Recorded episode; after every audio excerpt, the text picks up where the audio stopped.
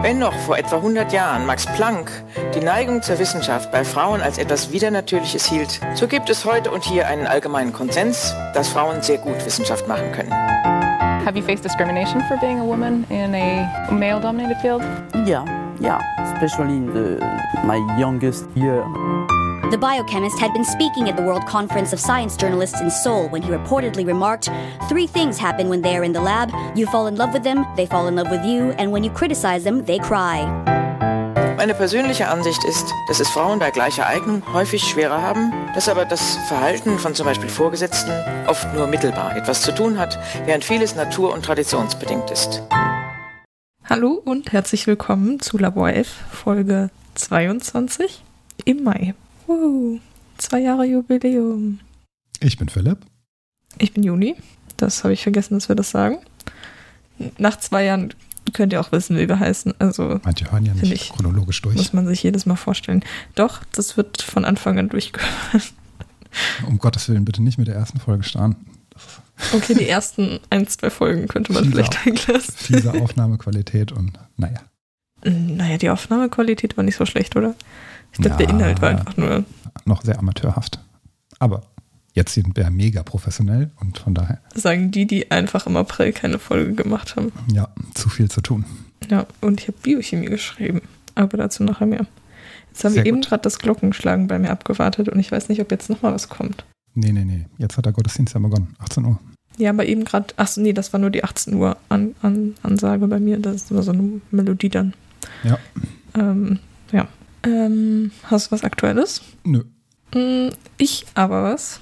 Und zwar ein kleiner Fun-Fact aus Genetik. Du hattest ja vor zwei Wochen, vor zwei, vor zwei Folgen, ähm, eine Wissenschaftlerin vorgestellt, von der ich nicht mehr. Doch, es sind nochmal Glocken. 18 Uhr, die 18 Uhr Glocken, äh, von der ich nicht mehr weiß, wie sie heißt. Hm, Schau ich kurz nach. Eine glaub- Genetikerin? Hm? Eine Genetikerin? Ja, genau. Ähm, ich glaube, wir haben nur so viele Aufrufe, weil ich die ganze Zeit immer bei uns in Podcast schauen muss, weil ich mir Sachen nicht merken kann. ähm, also 50 Prozent sind bestimmt nicht. Äh, Florence Stoney, Ah, ja. genau. Und die hatte ja, mh, Die hast du Unter- aber vorgestellt, nicht ich. dann war es Maxine Singer. Stimmt, die hatte ich vorgestellt, das waren die Geschwister. ich habe den ersten Namen vorgelesen, der hier steht. Okay. Ähm, ja, Maxine Singer, genau. die Nukleinsäuren. Ja, die mit den, mit den Nukleinsäuren. Mhm. Und die hatte ja auch das mit den ähm, mit was, Transposern, heißen die so, Mhm. wo ich mich ja noch darüber aufgeregt habe, dass das so unschön ist. Und ich habe jetzt ähm, letztens in Genetik gelernt, dass Transposons 50% des Genoms, Genoms bei Menschen ausmachen. Ist das so? Hm, Krass. Ich hatte doch irgendwas 10% erzählt oder sowas. Oder 8%. dachte das ich. weiß ich nicht, aber auf meinen Genetikfolien stand 50%. Das Lustige ist ja auch, dass ungefähr nur so 2%, glaube ich, von den Genen, die wir haben, für Proteine kodieren, die dann eben so, also für mRNA, die dann Proteine sind. Mhm. Und da sind noch ganz viele andere Sachen, ganz viele andere RNAs, ganz viel Bullshit auch mit dabei, den eigentlich niemand braucht. Ähm, ja, denkt man so gar Und nicht. davon ist ein großer Teil Transposon. Ja, an- anscheinend. Ich war auch überrascht. Ich habe es auch gesehen, war so, oh, okay, interesting. Naja, gut. Aber da habe ich so, Moment, das habe ich schon mal gehört und dann habe ich es mir aufgeschrieben als Fun Fact. Aber ansonsten gibt es nichts Aktuelles. Dann darfst du anfangen, ne? Später bei University dann. Auf ganz viel. Ganz viel. Es war ein harter Monat. Es waren zwei harte Monate. Nicht nur für mich, auch für dich. Du warst die ganze Zeit irgendwo unterwegs und hattest schön Ferien und konntest dich deines Lebens erfreuen. Ja, also vier Stunden mit Freunden irgendwo sein oder vier Stunden am Tag Biochemie lernen. Tja, okay. Ich fange an.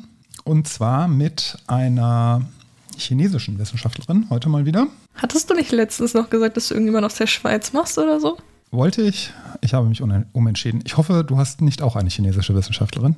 Natürlich nicht, zum Glück. Ähm, nee, nochmal checken. Nein, natürlich nicht. Und zwar ähm, ist das Wang Zhenyi. Hm. Und die ist auch schon eine ganze Weile tot, denn gelebt hat sie von 1768 bis 1797. Also schon gut und gerne 200 etwas Jahre.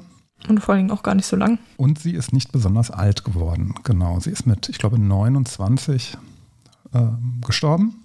Hm. Unbekannte Ursache, man weiß es nicht. woran. Aber sie hat ein bisschen was hinterlassen. Hm. Vielleicht so ganz kurz zur Einordnung äh, wissenschaftlich, was passiert da gerade in Europa? Ähm, das war so ein bisschen nach Galileo Galilei und Newton und sowas. Die waren alle ein Stückchen vorher. Zu ihrer Zeit Namen, die bekannt sind, sind Coulomb, kennt man vielleicht von der Einheit, äh, Laplace, Mathematiker, Dalton war zu der Zeit ganz grob. Und sie galt damals oder gilt heute als Universalgelehrte. Ihre hauptsächlichen Gebiete waren allerdings Astronomie, Mathematik und tatsächlich auch Lyrik. Sie ist heute auch als Dichterin bekannt. Liest uns was von ihr vor. Ein bisschen was, ja. Ui. Aber dann Ähm. auch mit dem richtigen Metrum. Naja, das ist aus dem Chinesischen übersetzt. Ich bin mir nicht sicher, ob das. Da kann man äh, bestimmt auch irgendein Metrum reininterpretieren. Ich habe nicht umsonst Deutsch gehabt. Okay, ja, vielleicht. Das machen wir nachher. Jambus oder Trocheus genau. oder Das Anapest. darfst du dann analysieren. Nee, auf gar keinen Fall. Was war zu der Zeit in China? Das war die, äh, ich hoffe, man spricht das so aus, Xing-Dynastie. Also mit Q am Anfang. Q-I-N-G. Qing. Xing. Ich glaube eher Xing, oder? Bei Aussprachen bin ich raus. Also, Wir wissen es nicht. Die letzte Dynastie der Kaiserzeit, China. Die Kaiserzeit, das kann man vielleicht sagen, die war in China eine ganze Weile. Äh, 2020 vor Christus, tatsächlich bis 1911. Danach gab es die Republik China. Äh, Die Xing-Dynastie begann 1644 und ging dann eben bis 1911. Zu der Zeit hatte China auch die größte Ausdehnung überhaupt. Zeitweise ein Drittel der Weltbevölkerung lebten in China ähm, und kam dann zu einem Ende durch verschiedene Ursachen. Natürlich einmal der europäische Kolonialismus, die Opiumkriege, äh, Krieg mit Japan und dann kam das Ganze zum Ende und sie hat da so in der Frühphase der Xing-Dynastie oder so mittendrin eigentlich, kann man fast sagen, ne? hat sie gelebt. Die Familie stammt ursprünglich aus der Provinz Anhui, das ist relativ weit im Osten Chinas, ähm, sind dann allerdings relativ schnell umgezogen nach Niangning. Das ist noch weiter im Osten, tatsächlich auch am Meer. Sie hatte eine Schwester, kam aus einem gebildeten Elternhaus insgesamt. Vater war Arzt und hat medizinische Sachbücher auch geschrieben. Der Großvater war Gouverneur des Bezirks und hatte eine riesige Büchersammlung im Haushalt. Und der äh, unterrichtete sie sozusagen auch relativ früh. Sie lernte sehr früh lesen, las dann auch diese Bücher, unter anderem ganz viele Mathebücher insbesondere, zum Beispiel Euklids Elemente. Das ist ein relativ bekanntes Buch über Geometrie, Arithmetik. Und ihr Großvater unterrichtete sie, der, unterrichtete sie da hauptsächlich in Astronomie, Mathematik. Von der Großmutter, ich habe eben Großvater gesagt, ne? der Großvater unterrichtete Astronomie und Mathematik. Von der Großmutter lernte, lernte sie im Wesentlichen Lyrik. Also die hat ihr so die Dichtkunst näher gebracht und von ihrem Vater Medizin und Geografie. Der Großvater, der vorher Gouverneur oder Governor, keine Ahnung, auf Chinesisch wahrscheinlich sowieso ganz anders, mh, verlor diesen Posten irgendwann, ist irgendwie scheinbar in Ungnade gefallen, wurde auch verbannt nach Jinlin, das ist ganz, ganz weit im Nordosten Chinas und starb auch relativ bald. Und die Familie machte dann insgesamt äh, machte quasi so eine Familienreise zur Beerdigung, also äh, machte sich dahin auf. Ich habe jetzt nicht nachgeschaut, wie weit das ist, aber China ist groß, also von daher werden schon ein paar tausend Kilometer gewesen sein. Zu der Zeit äh, ganz ordentliche Reise. Mm, Sie kam da, waren dann natürlich auch bei der Beerdigung und sie blieb dann mit ihrer Mutter auch fünf Jahre insgesamt dort, traf dort ganz viele andere gebildetere Frauen und wurde unter anderem Schülerin von Bu Xianyao, ähm, eine Frau, bei der lernte sie Han-Chinesisch. Also das ist so einer der, ich glaube, was ist das Han-Chinesisch und ist Mandarin? Ist das Mandarin oder ist Mandarin was anderes? Ich weiß es nicht. Naja, Riesenland, wahrscheinlich ganz viele unterschiedliche Sprachen. Mit 16 kehrte sie erst wieder zurück nach Yangning, ähm, reiste aber auch weiter viel mit ihrem Vater und diese Reisen haben sie ziemlich geprägt, denn das war in normalerweise eine Erfahrung, die zu der Zeit nur Männer gemacht haben. Ähm, viele Reisen, die Frauen waren in der Regel zu Hause und haben sich um äh, Haushalt und Herd gekümmert. Und auch diese Erfahrung, dass sie das quasi mitgenommen hat und gesehen hat, ja, geht auch so, hat sie dann auch so ein bisschen dafür, naja, äh, gebracht, für die Gleichberechtigung einzutreten. Sie hat auch Gedichte drüber geschrieben, also Gleichberechtigung von äh, Männern und Frauen zu der Zeit. Ein Zitat, jetzt original, also übersetzt. Wenn über Frauen und Wissenschaften gesprochen wird, denken die Leute nicht an, wenn über Lernen und Wissenschaft gesprochen wird, denken die Leute nicht an Frauen. Frauen sollten nur kochen und nähen und sollten sich nicht bemühen, Artikel für Veröffentlichungen zu schreiben, Geschichte zu studieren, Gedichte zu verfassen oder Kalligraphie zu betreiben. Also das war so der, der Stand damals in China. Und das gleiche 200 Jahre später immer noch. Ja, ich glaube, ein Stückchen weiter sind wir gekommen. Luft nach oben ist natürlich immer noch. Naja, aber 200 Jahre, das war ja 1700 irgendwas. Ja, ja. Genau. Ja, aber 1900 irgendwas war ja immer noch so. Ja, ja, ja, ja. Das auf jeden Fall. Mm, ab 18 beschäftigte sie sich dann mehr mit Mathematik und Astronomie, nannte sich dann auch um, also benannte sich um in Yang Ning Nushi. Das heißt übersetzt so viel wie die Gelehrte aus Yangning und heiratete dann mit 25, zog mit ihrem Mann nach Xuancheng, noch weiter im Osten. Irgendwas, noch alles im Osten Chinas. Irgendwann im Osten. Und Irgendwo einmal im Osten. durch die ganze Welt in den Genau. Osten und dann wieder in China. Und unterrichtete dort im Wesentlichen Mathe und Astronomie. Hatte leider dann auch weniger Zeit für Lyrik. Das heißt, das hat sie quasi schon fast nicht mehr gemacht, sondern die Lyrik kam eher aus der Zeit, wo sie mit ihrem Vater gereist ist. Also wird auch als Reiselyrik, Reisedichtkunst. Ich hätte ja auch so Lyrik aus Mathe machen können. Es, gab, es gibt so ähm, ein Gedicht, was so mathematische Formeln oder sowas benutzt. Und dann ergibt es halt irgendeinen Sinn, wenn man diese Formeln löst, was natürlich niemand macht, weil das halt auch nicht so binomische Formeln sind, sondern wirklich richtig komplizierter Shit. Ähm, aber theoretisch hätte sie das machen können. Habe ich jetzt nicht verstanden.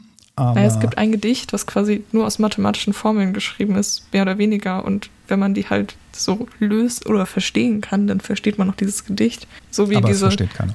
so wie schon, aber ich jetzt nicht. Ähm, so wie man zum Beispiel auch aus Funktion so ein Herz dann darstellen kann oder sowas, so halt in die Richtung. Ah, okay. Oder das das- Batman-Logo. So ähnlich halt. Verstehe. Okay, ja, also zu der Zeit kaum noch Zeit für Lyrik und war auch relativ oft krank, steht geschrieben, starb auch relativ früh, dann mit 29 Jahren schon, also vier Jahre nach der Halbzeit, äh, Hochzeit. War aber weitsichtig genug und schickte alle ihre Manuskripte einer Freundin vorher.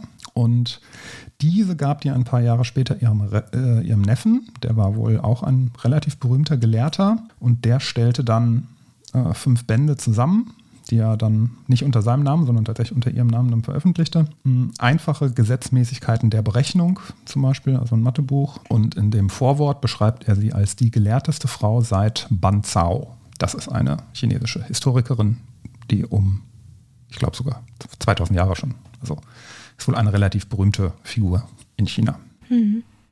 Insgesamt hat sie zwölf Bücher hinterlassen, davon sechs über Mathematik und Astronomie.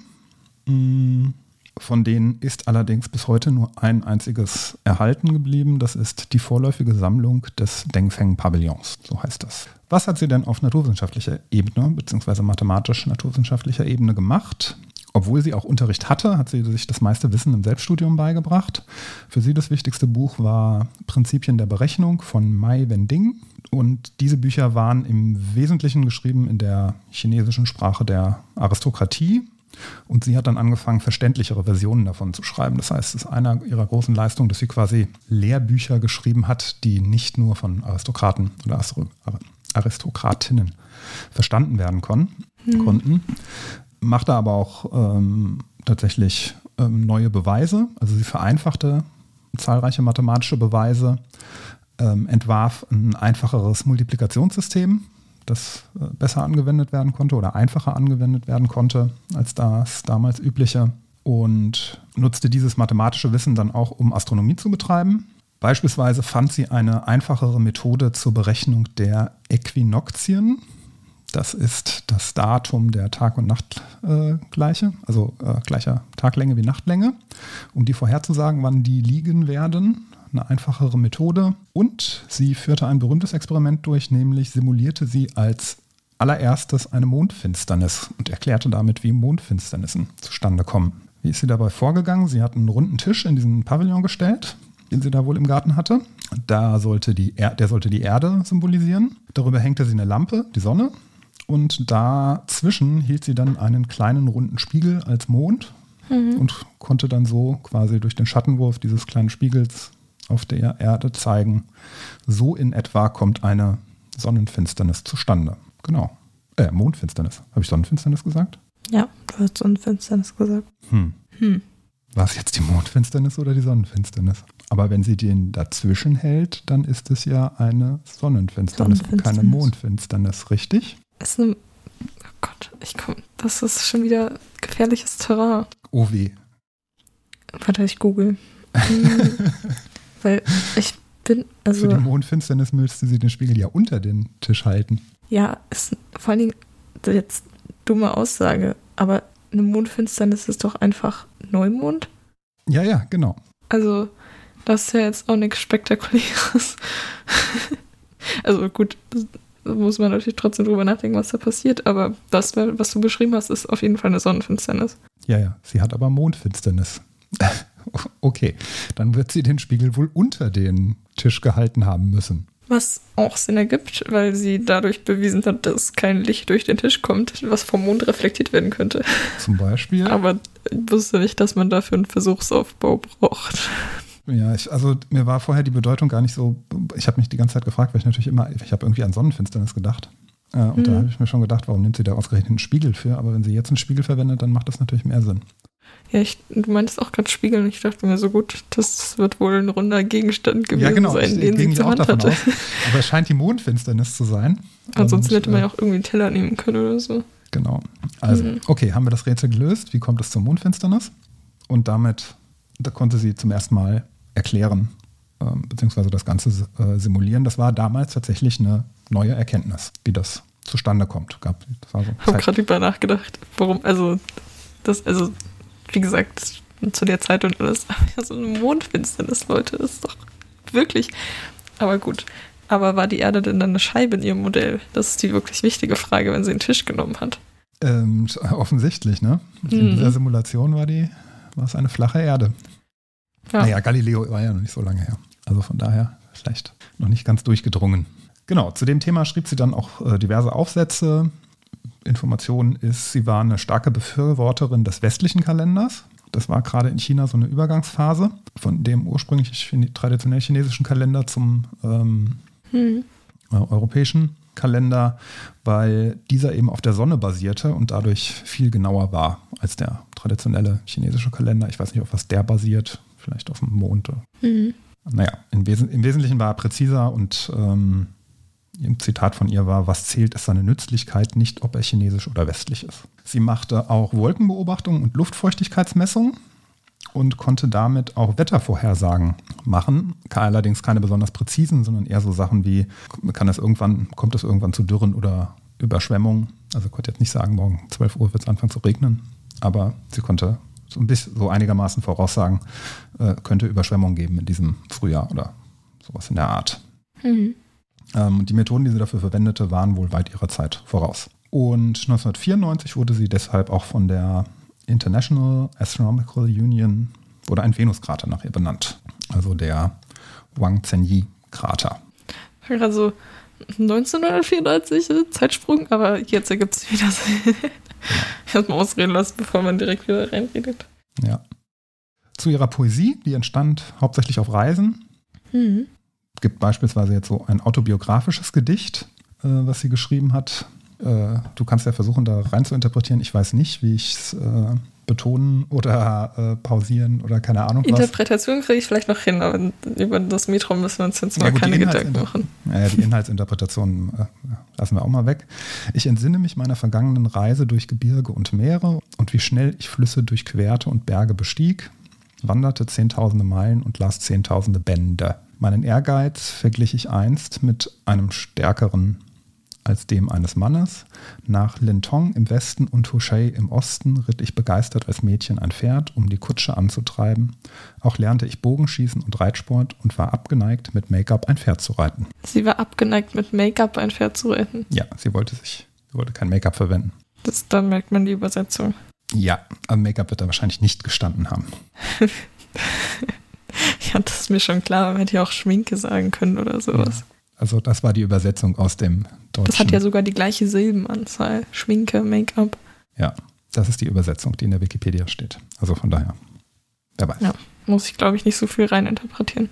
Ähm, sie schrieb für ihre Zeit ungewöhnlich, denn Frauen Es gab so typische, nennen wir es mal Frauenlyrik, wie Frauen halt schrieben damals, ähm, den sie auch selbst, was sie auch selbst so wahrnahmen.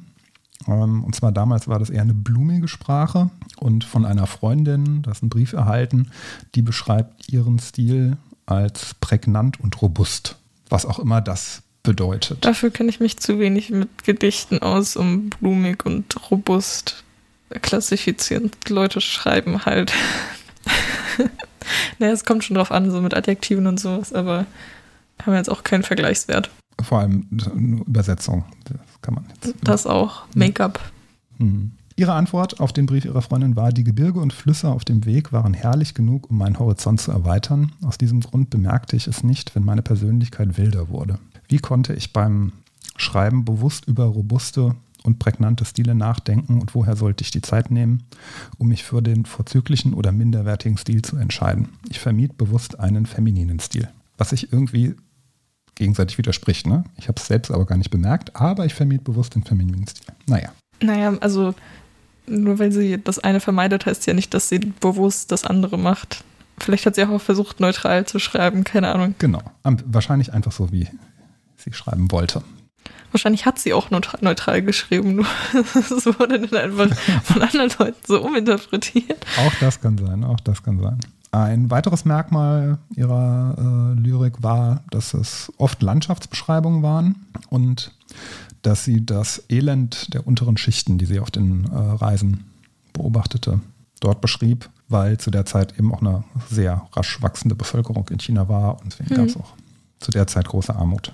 Das Dorf verlassen vom Rauch der Kochstellen, reiche Familien lassen gehortetes Getreide verfaulen. Mit Wermut bestreut sind erbärmlich verhungerte Leiber, dennoch erhöhen gierige Beamte die Abgaben für die Farmen. Und viel mehr Informationen sind leider nicht über sie erhalten. Sie ist mit 29 dann gestorben. Ich habe versucht, tatsächlich noch auf so ein paar, also nahezu alle Quellen, die in der deutschen und amerikanischen Wikipedia drinstehen, sind nicht mehr verfügbar oder da geht es ins Leere. Die Seiten gibt es einfach nicht mehr. Hm.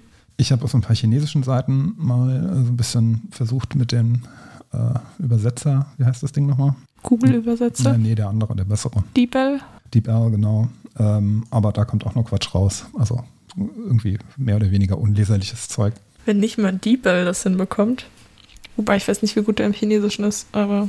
Genau, also war irgendwie, ich konnte nichts mit den, waren jetzt keine Informationen, die ich irgendwie verwerten konnte. Hm. Genau, 1797 gestorben mit 29 Jahren. Und das war Wang Zhenyi. Dafür, dass es aber so lange her ist, sind schon viele Infos. Ja, sie hat ja auch viel veröffentlicht. Ja. Ist alles da.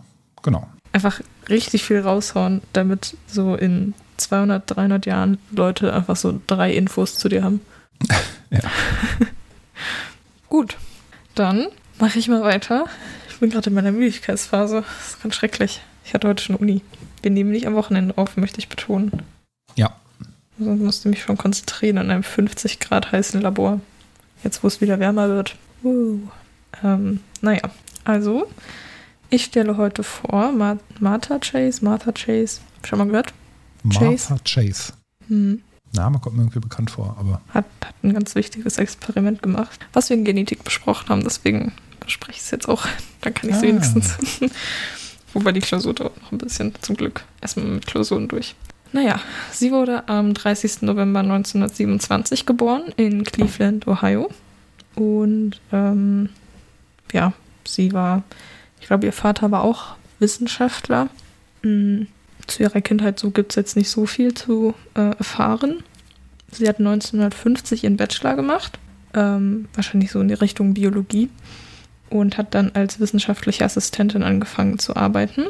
Ähm, und zwar am Cold Spring Haber Laboratory beim Bakteriologen und Genetiker Alfred Hershey. Den schon mal gehört? Alfred wie viel? Hershey. Der Nachname sagt mir irgendwas, aber ne. Hm. Die beiden haben dann eben zusammen geforscht an Bakterien und Genetik und haben 1952 das sehr wichtige Hershey-Chase-Experiment durchgeführt. Mm. Mir hat es vorher auch nichts gesagt, aber es ist. Ja, ja. Man hat es vielleicht mal gehört. Und zwar haben sie in diesem Experiment nachgewiesen, dass die Erbinformationen in der DNA oder RNA und nicht in Proteinen gespeichert sind. Ja, das mhm. ist mein richtiger Satz. Das war zu der Zeit noch so eine halbgängige These, die wurde schon so überdacht, aber es gab kein Experiment, was das eben äh, festgestellt hat und vorhatte man eben eher dazu tendiert zu sagen, dass die äh, Erbinformationen eben in Proteinen festgehalten werden. Jetzt sind hier schon wieder Glocken. Es kann doch nicht sein, dass die, jede halbe Stunde. Entschuldigung. Scheiße, Köln. Es ist kein, kein wichtiger Tag heute. Wobei wir hatten heute, ähm, heute wurde eine Bombe gefunden in Köln. Ähm, in der Nähe von der Uni sogar, aber es war leider nicht im Sperrgebiet. Oh, Sonst hätte ich heute keine Uni gehabt. Hätte ich mich auch nicht beschwert.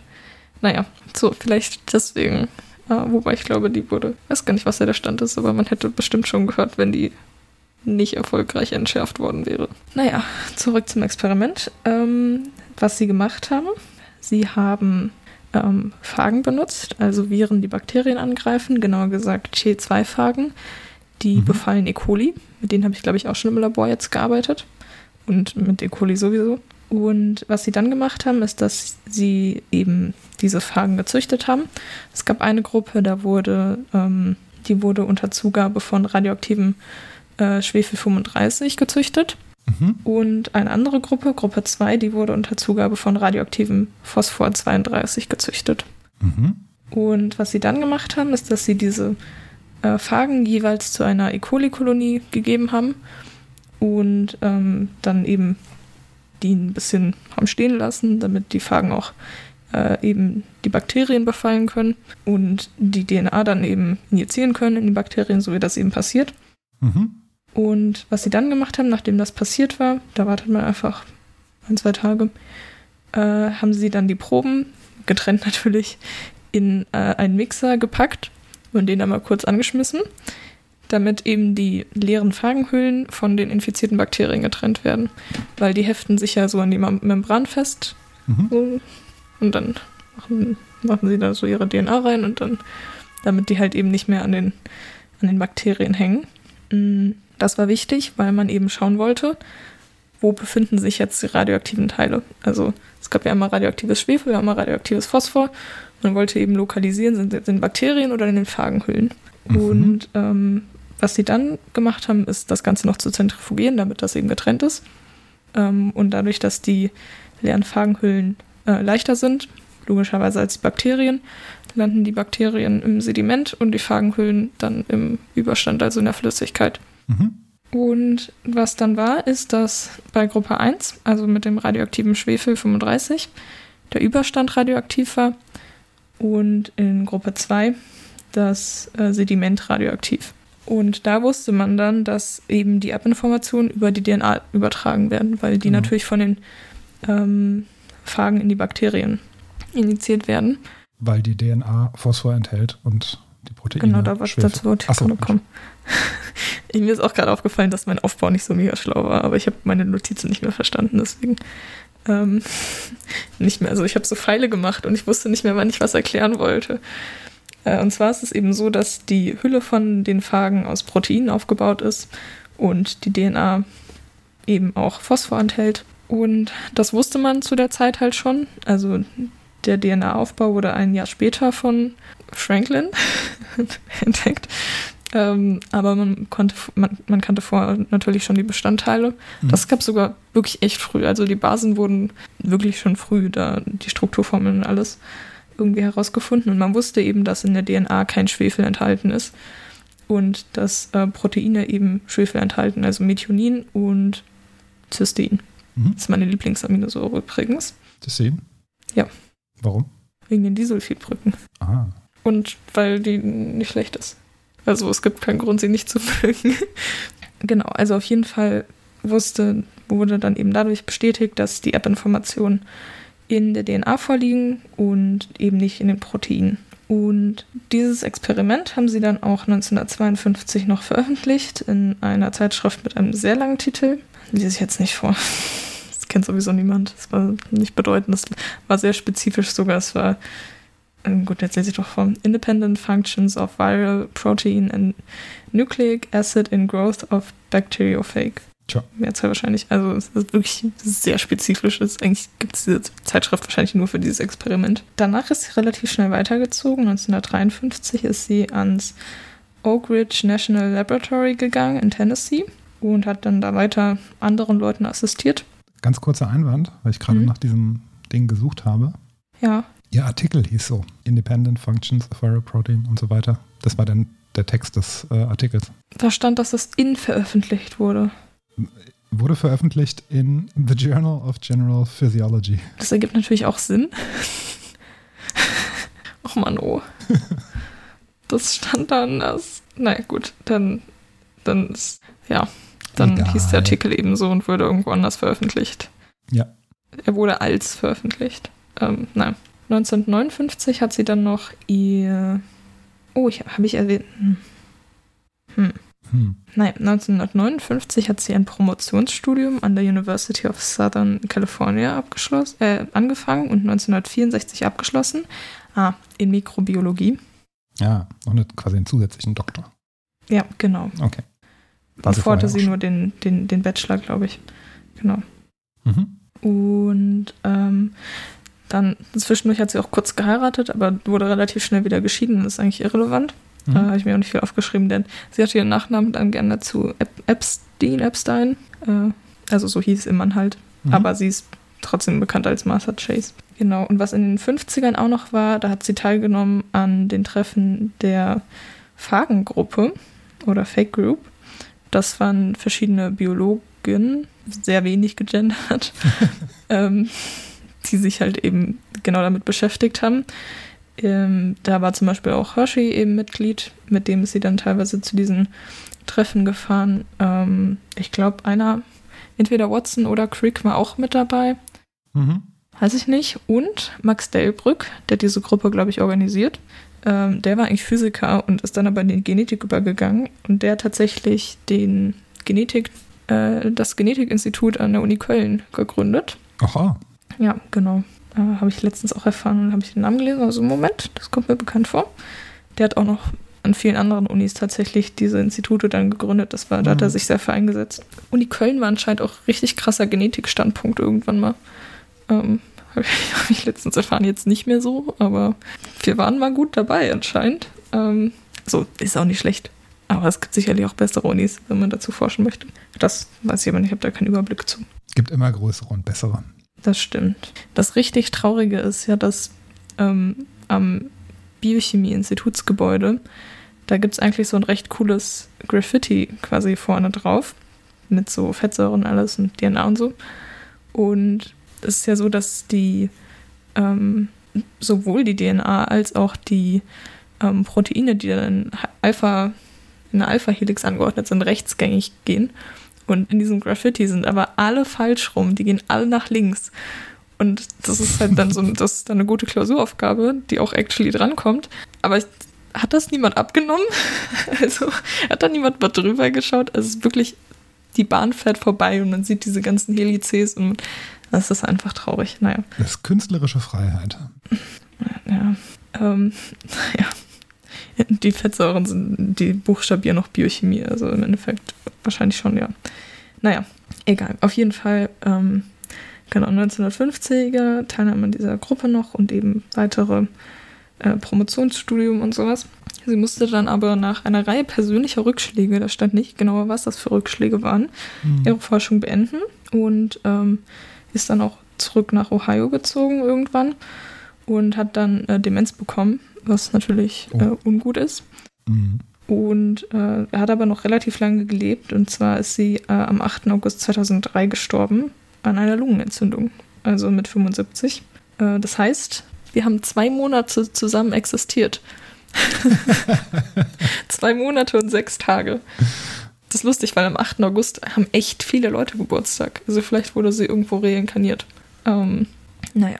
Ähm, ihr zu Ehren wurde ein, eine, eine Bakteriophagen-Familie, äh, das ist ja diese komischen Ordnungsdinger in der Biologie nach ihr benannt. Mhm. Mm, Und was natürlich jetzt wieder so eine Sache ist, Hershey hat 1969 den Nobelpreis für diesen Versuch bekommen Ihr damaliger Chef oder was war das? Ne? in Medizin. Mhm. Sie nicht. Sie wurde nicht erwähnt. Obwohl es Hershey-Chase-Experiment heißt. Obwohl sie als Co-Autorin in diesem Paper drinne steht. Natürlich war sie eine Assistentin, aber sie stand als Co-Autorin in diesem Paper drin. Und es Ja. wurde nicht mal darüber nachgedacht. ob man sie vielleicht für den Nobelpreis vorschlagen sollte. Ja, weil sie hat noch gelebt im Gegensatz zu Rosalind Franklin. Ja, ja, ja, ja. Also auch da wieder blöd gelaufen. nee, also hätte, hätte man besser machen können. Ja, nicht Also blöd nicht gelaufen. sie, sie hat, sie, hat, sondern- sie hat alles gemacht, was sie machen konnte. Ähm, genau. Das war Martha Chase mit dem Hershey-Chase-Experiment. Ansonsten habe ich nicht so viel zu ihren sonstigen Arbeiten gefunden, aber ja, kurz und knackig dachte ich mir, haben wir heute zwei kurz und knackige. ja, das ist auch okay. Jetzt machen wir noch eine halbe Stunde University. Oh Gott. Nein, Spaß. Ähm, ich wollte aber trotzdem zwei Sachen erzählen. Mhm. Und, zum, und zwar zum einen habe ich Biochemie geschrieben. Wir haben aber noch nicht unsere Noten leider. Ähm, und es war anstrengend. Also ich habe wirklich noch nie in meinem Leben für so, so viel für eine Klausur gelernt. Und im Endeffekt sind, glaube ich, 25 Prozent von dem Wissen, was ich hatte, dran gekommen. Allerdings lag das nicht daran, dass ich zu viel gelernt habe, sondern dass einfach so viel war, dass nicht alles drankommen konnte, logischerweise. Man aber nicht wusste, was drankommt. Und das Gemeine ist, dass wir keine Altklausuren bekommen haben. Ähm, das heißt, wir wussten noch nicht, muss man jetzt Sachen ankreuzen? Muss man, wir, wir hatten Lückentext. Ich habe so lange keinen Ein Lückentext mehr Lückentext. gehabt. Wir haben Lück und der war richtig scheiße, weil die Lücken so klein waren. Und das war halt zu Membran und dann war das okay, da muss Phospholipide rein, aber es passt da nicht rein, aber es muss, das ist die einzig logische Antwort. Also es war, aber es, im Endeffekt war es jetzt nicht so eine schwere Klausur. Eine Sache vergessen, was sehr vermeidbar gewesen wäre. Ja, im Praktikumsteil. Berechnung von Jodzahlen, falls irgendjemand interessiert, und wie viele Doppelbindungen dann in Fettsäuren enthalten sind. Ist wirklich, alles andere wäre okay gewesen. Verseifungszahl, mittlere Kettenlänge, Hm. alles schön, aber Jodzahl, Was ist denn das nochmal? Das ist Jodzahl, ist irgendwie pro 50, das wird irgendwas pro 50 Gramm Fett oder so viel. Wie viele Tropfen? pro 100 Milligramm Fett. Oder pro 100 Milligramm. Wie viele Milligramm Jod man braucht, um 100 Milligramm Fett zu jo- jodisieren. Ja, Jodieren. genau. Keine Ahnung, weiß ich nicht. Ja, es ist, es ist an sich auch nicht schwer, das zu berechnen. Ich habe es einfach nur in dem Moment vergessen und das war dann halt nervig. Je höher die Jodzahl, desto mehr ungesättigte Fettsäuren Ja. hat man da. Genau. Genau. Ähm, was aber nicht, also es war dann halt so, dass ich zwei Wochen lang jeden Tag vier, fünf Stunden, ah, eher vier, wenn man so durchschnittlich rechnet, Biochemie gelernt habe. Das heißt, ich hatte kein Leben, aber es war tatsächlich auch nicht schlecht, weil ich ein organisiertes Leben hatte. Ich bin nach Hause gekommen, war so, okay, jetzt mache ich Biochemie. Und es hat Spaß gemacht. Und da haben wir noch überlegt, ob wir im, im April noch eine Folge aufnehmen. Mhm. Und dann dachte ich mir, okay, ich mache jetzt irgendwas mit Physik, weil ich kann Biochemie nicht mehr machen. Aber jetzt haben Physikvorlesungen angefangen und physikalische Chemie und ich möchte niemals irgendwas mit Physik machen. Das ist wirklich, das ist Physikalische Chemie-Vorlesung. alles. Wir haben, wir haben Physik-Vorlesungen, wir haben Physikübungen, wir haben Physikpraktikum, wir haben physikalische Chemie-Vorlesungen, wir haben Übungen, wir haben Tutorien jeweils noch. Die Physikvorlesungen bringen uns aber weder für die Übungen noch fürs Praktikum was. Wir hatten heute Praktikum, Mhm. Labor, und da hat mir physikalische Chemie mehr gebracht als Physik. Und das ist nicht schlimm, es ist beides irgendwie Physik. Aber ich lerne diese Vorlesung, wir lernen so eine Sache. Was macht ihr so für Versuche da? Also heute haben wir den Adiabaten-Exponenten von Argon und Luft bestimmt. Na, schau an. Ja. Das Lustige, das Gute ist, ein Praktikum wird immer für vier Stunden eingeplant. Das heißt, man hat in seinem Stundenplan hat man so einen Vier-Stunden-Block stehen. Und man Mhm. denkt sich so, oh, ich habe gar keinen Bock, da jetzt vier Stunden im Labor zu stehen. Und meistens ist es aber immer ein bisschen kürzer. Beziehungsweise in Physik machen wir immer nur einen Versuch pro Praktikumstag. Das heißt auf jeden Fall kürzer, weil niemand vier Stunden für irgendeinen Versuch braucht. Vor allen Dingen nicht in Physik. Und wir hatten dann eine Stunde Vorbesprechung, äh, was, was sich schrecklich anhört, was aber ganz okay war, weil wir die Überlegenen waren. Normalerweise sind die Leute, die einen abfragen, immer richtig gemein, weil die wollen halt sicher gehen, dass man das verstanden hat, was man machen muss. Mhm. Aber nur weil ich es verstanden habe, heißt das nicht, dass ich diesen ganzen Versuch auswendig kann, vor allen Dingen nicht, wenn er 50.000 Schritte enthält. Ähm, diesmal war es so, dass es andersrum war. Also er hat uns so versucht, den Versuch zu erklären. Und dann war so, ja, und dann habt ihr eher die Avogadro-Konstante. Und ich war so, das ist nicht die Avogadro-Konstante. das ist die Gaskonstante. Das ist ganz was anderes. Und dann haben wir auch noch geklärt, was elastische und inelastische Stöße sind. Und da kannst du stolz auf mich sein. Das wusste ich nicht aus den Vorlesungen, da habe ich nicht aufgepasst, aber ich wusste es noch aus der Oberstufe. Sehr gut. Und er wusste es nicht. Und er studiert Physik. Er studiert Physik und wusste nicht. äh, äh, Er hat es er verwechselt. Ah, okay. Aber eigentlich ist das schon, ich war so elastisches Flummi und inelastisches Autounfall. Also das kann man sich ja merken. So. Oder Taube gegen Auto. Ja, Taube gegen Auto. Stellen Sie sich vor, Sie rennen mit einer Betonplatte auf dem Kopf gegen eine Wand. Ja. Ähm, nee. Und wir hatten Taube gegen Flugzeug. Also, du hast gesagt, Taube gegen Flugzeug. Da geht immer was verloren. Das habe ich mir aufgeschrieben, das fand ich lustig. Ähm, wo war ich? Ach so, genau. Also es hat eine Stunde gedauert, äh, drüber geredet. Und dann die Versuche haben auch nur eine Stunde gedauert. Das heißt, wir waren da auch relativ schnell wieder raus dann. Und es war echt lustig, im Labor zu sein und nicht bei jedem Schritt Schiss zu haben, dass irgendwas explodiert, explodiert oder so. Also es ist direkt eine ganz andere Atmosphäre, wenn man keinen Kittel anziehen muss, wenn man im Labor trinken darf. Duften im Labor. Ich habe vielleicht ein bisschen viel Argon eingeatmet, keine Ahnung, ich weiß nicht, ob das schlecht ist. Aber Hm, ich glaube nicht. Macht halt nichts. Chillt halt in der Lunge. Das nimmt dem Sauerstoff den Platz weg, aber in dem Labor war sowieso kein Sauerstoff, es war unendlich warm. Ähm, Ja. ja, ist ganz angenehm, so ein Physiklabor. Also tatsächlich, ich habe da, also ich habe einen heiden Respekt immer davor, weil man weiß nie, welche Spannung an irgendwelchem Gerät anliegt. ja, bei uns ging es. Kann ich jetzt einen Stromschlag bekommen, wenn ich diesen Knopf anfasse? Oder? bei uns, also bis jetzt war noch nicht so viel mit Elektrizität, das finde ich gut. Hm. Bei uns hingen nur so drei Pendel an der Wand. Dann hatten wir halt bei uns mit Gasen und alles. Und irgendeine andere Gruppe hatte noch irgendwas anderes, weiß ich nicht. Das war vom Gefährlichkeitsgrad echt entspannt. Mhm. Wir mussten Hm. fünfmal bis 50 zählen, um die Schwingung, äh, also und dann die Zeit stoppen wegen der Schwingung.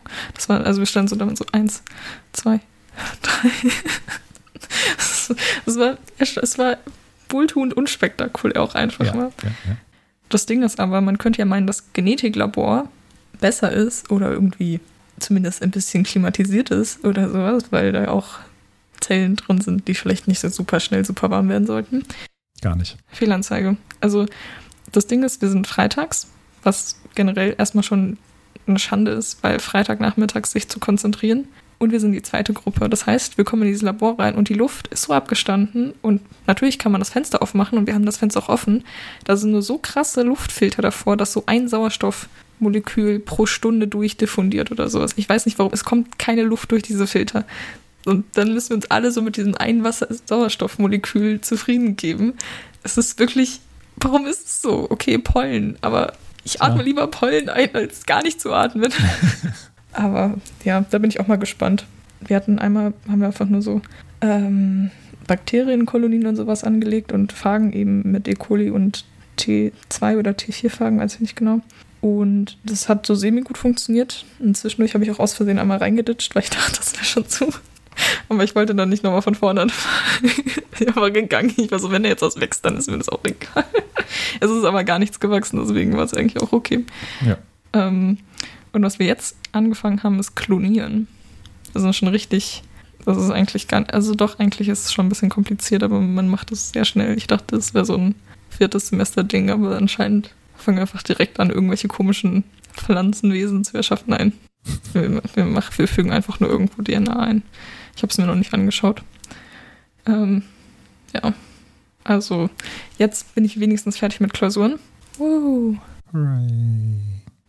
Ist wirklich Klausuren während der Uni zu schreiben.